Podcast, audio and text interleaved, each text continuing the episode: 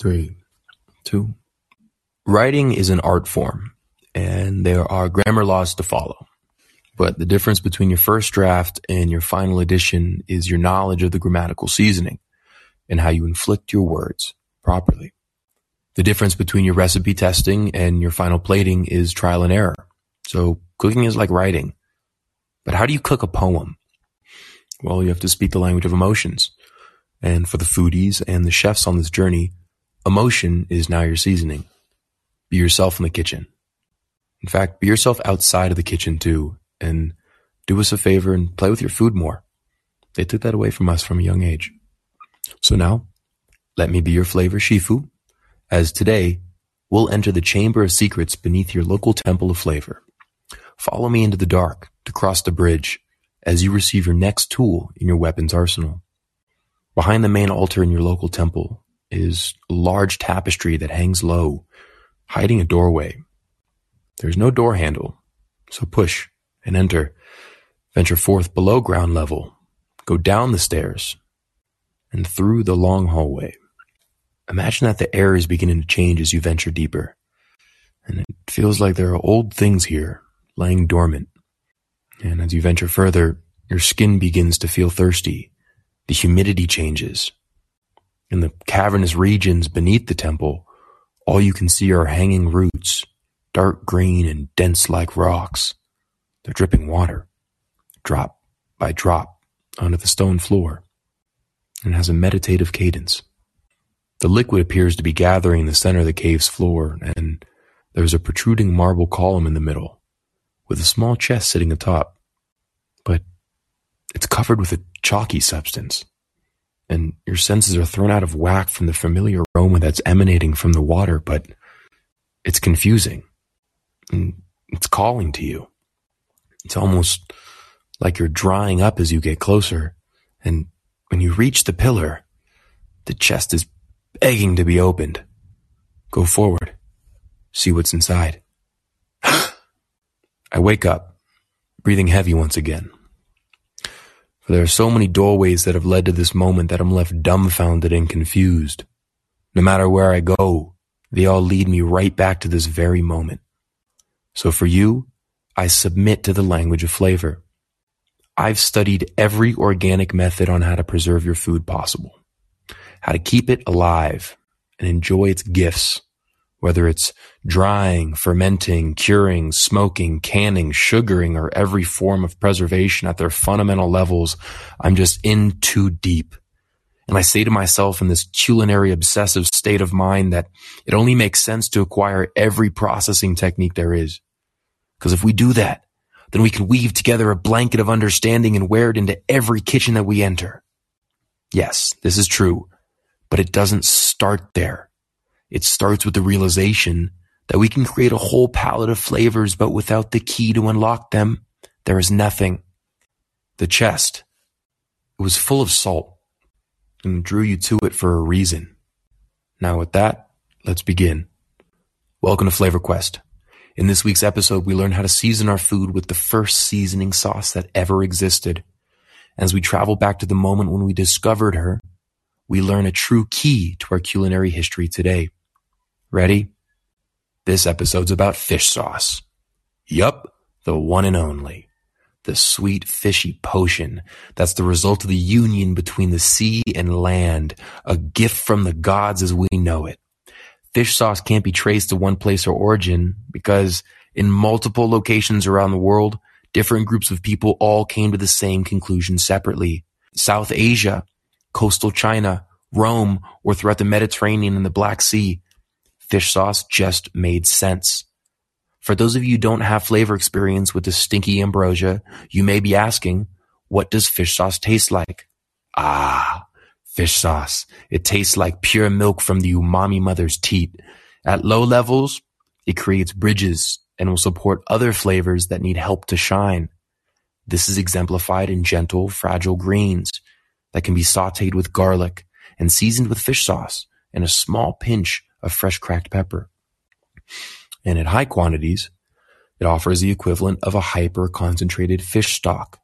Soup broths can be brought fully together with the flavor profile that fish sauce brings to the table. This is exemplified in soups like pho, a light Vietnamese bone broth brought to perfection with cinnamon, cloves, star anise, ginger, onions, and sugar, and fish sauce, which bridges each level of flavoring to the next. But keep in mind, you still add other ingredients when it's completed to further the chain and create a magnificent dance of deliciousness. At its peak freshness, it gives sweet, nutty, fishy, and savory notes to your food. You can use it in stocks, roasts, marinades, dipping sauces, stews, desserts, dressings, and so much more. Its flavor changes, and its flavors will change all of the ones around it too. So how is it made? Well, fish sauce is a simple combination of seafood, salt, and father time. There are no sauces like it. Nothing can compare to its flavor. I'm serious. When you look for seasoning sauces, you get flavored thick soups that have been pureed and bottled. Ketchup? It's just sweet tomato sauce. Sorry to be the one to break the news, but ranch? That's almost entirely mayonnaise, salt, and some fake flavorings. Now, even the infamous Worcestershire sauce. Uh, now, I bet you didn't know that it was seasoned fish sauce. Seriously, seasoned fish sauce. with Lemons, vinegars, spices, but its base is fish sauce. Now you know. Seasonings are often mistaken for high sodium and artificial flavorings that have been put behind a label big enough to pull off a grand vanishing act. They all wish they could do what fish sauce does. Here, let's create a team mentality strong enough to hide our delicious modified chemical soup and its ingredients. And then there's fish sauce. Fish sauce is natural. Fish sauce is just pure base ingredients. Nothing fake about it. It's just magic. And it's one of my favorite things ever in this whole world. Do you understand how important that statement is? Like, really? If you ask me what my favorite food is, I legitimately have no clue on how to answer. Not what, but how. But if you ask me my favorite ingredient in the whole world, easy. Asia is well known for their fish sauce production, but little know about Europe's omega rich history. In the ancient Greek Empire, there was a commodity called garos. This was sold like wine or olive oil. And in today's standard, well, people would pay up to about $500 for the most expensive varieties. But factories were so putrid that many were forcefully shut down due to their intense aromas. Nonetheless, the product was well sought after. Large pits were dug from the stone cliffs and filled with the fresh catches that the fishermen brought in. Usually trimmings like gills, intestines, and fatty slices were used, while the guts were thrown aside or used for more intense brews. The lower quality trimmings made the sauce for the working class, while the elite desired the potions made from the fillets and expensive cuts saved for that very purpose. But for the Roman empires that followed, the sauce was called garum, and that was the new 2.0. And the Romans advanced to study the fish sauce to new heights and to new scales. Pun intended. Now they didn't just make one style, but they separated each cut and tested the results. The beautiful thing was that the effects and flavors changed too. You could say that it went swimmingly. the reason fish sauce was so loved was because it just made sense. Preserving fish in a salt brine eliminated air from entering the equation and allowed for flavors to ripen and for the fish to be kept that much longer. Fish sauce was a practice of preservation. Now, sadly, the production of fish sauce in these ancient empires dropped off the face of the earth when salt prices shot through the roof during wars and halted manufacturing. The factories have been barren since. You get liquid gold when you attempt to preserve the flavor of the ocean, and that's just what they did. And that's why all of the storage methods above led me to this. It led me back to where we came from, the ocean. Now, in a different paradigm, but on a similar trajectory, coastal villages in Asia began to experiment with their own fresh catches too. The story of Dragon Prince Lac Long Quan is a creation story for the Vietnamese people. Him and his wife, Ah Ca, created the first kings of the region, the Hungs. The dragon prince totem was the fish. The sea was an integral piece of the puzzle in their lands. It's called Nuoc Mam. And in Vietnam, well, They'll consume more than 200 million liters of it this year. It is a pillar of the flavor temple there and in Southeast Asia. The culinary secrets that are guarded there with fierce warriors. I had a chance to find. I had a chance to infiltrate the temples and discover the secrets, but I dipped my heartstrings in fish sauce then, and I haven't been able to get rid of the smell since. What a joyful scent. But I digress. Villages in southern Vietnam began to ran the regional supply when they started to use a staggered storage system with their fermenting pots that allowed them to keep more batches going in production. The system also secured the commodity during rocky maritime transport. The usage of high quality anchovies from the southern seas created a perfect condition to extract the seasonings and for the sea bearing villagers to be able to sail up and down the coast, selling their liquid gold.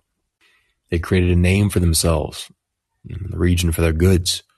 Remember, they came from the waters. They were and are fierce sailors. This pushed Vietnam to rule the world of fish sauce now as we know it.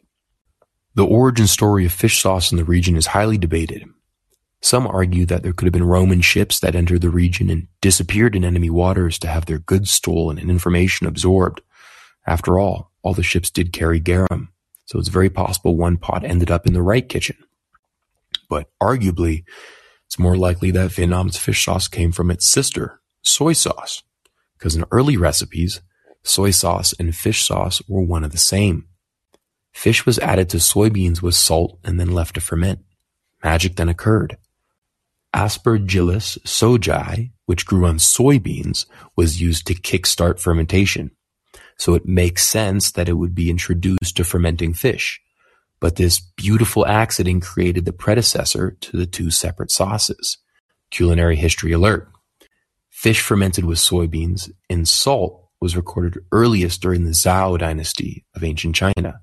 But by the time of the Han dynasty in 202 BC, soybeans were fermented without the fish and made into soy paste and its byproduct soy sauce.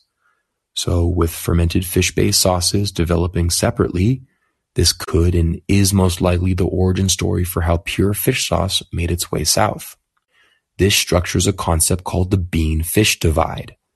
This concept describes the separation of Southeast Asia and Northeast Asia after its sister sauces separated. Vietnam, Laos, Cambodia, and Thailand, with China, Japan, and Korea. There, the fermented soybeans and fermented fish products took their own distinctive routes to extremely different flavor paradigms.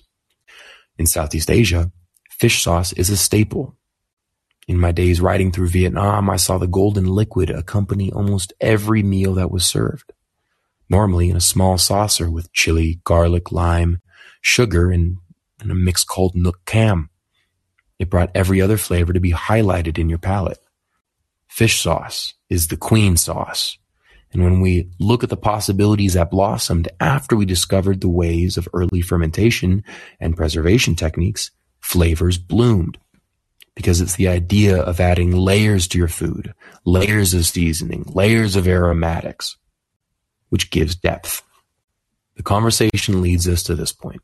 A big one, might I add, that if you desire to learn how to cook, you must use fish sauce as a tool to learn. Keep a bottle in your toolkit. I'm not joking. It will teach you umami levels, sodium piquancy ranges, and give you the starter kit to understand how to salt independently, while also showing you how to use stocks, consommes, and how to handle and control oversalted foods. You must balance the flavors, grasshopper. But how will using fish sauce teach me how to salt my food? It's just a sauce. First off, it's not just a sauce, it's a religion. Imagine the first chefs who developed it, who then developed other fermented foods, who then discovered curing, who then discovered how we can preserve and inherently how to can our goods for later days. Fish sauce brewed a chain of learning. So if you desire to start climbing the flavor ladder, you must start at the bottom with fish sauce. I guess. This is part of my life's mission to reinstate fish sauce into every home kitchen around the world. Whether it was in the old maritime cities of ancient Rome, the tropical island strongholds of southern Vietnam, or even in the fishing villages on the Mediterranean Sea today. the flavors of the oceans, and how we tried to preserve them is what led us here. Remember, adventurer, fish sauce or die trying. I'm your host, Leon, and this is Flavor Quest.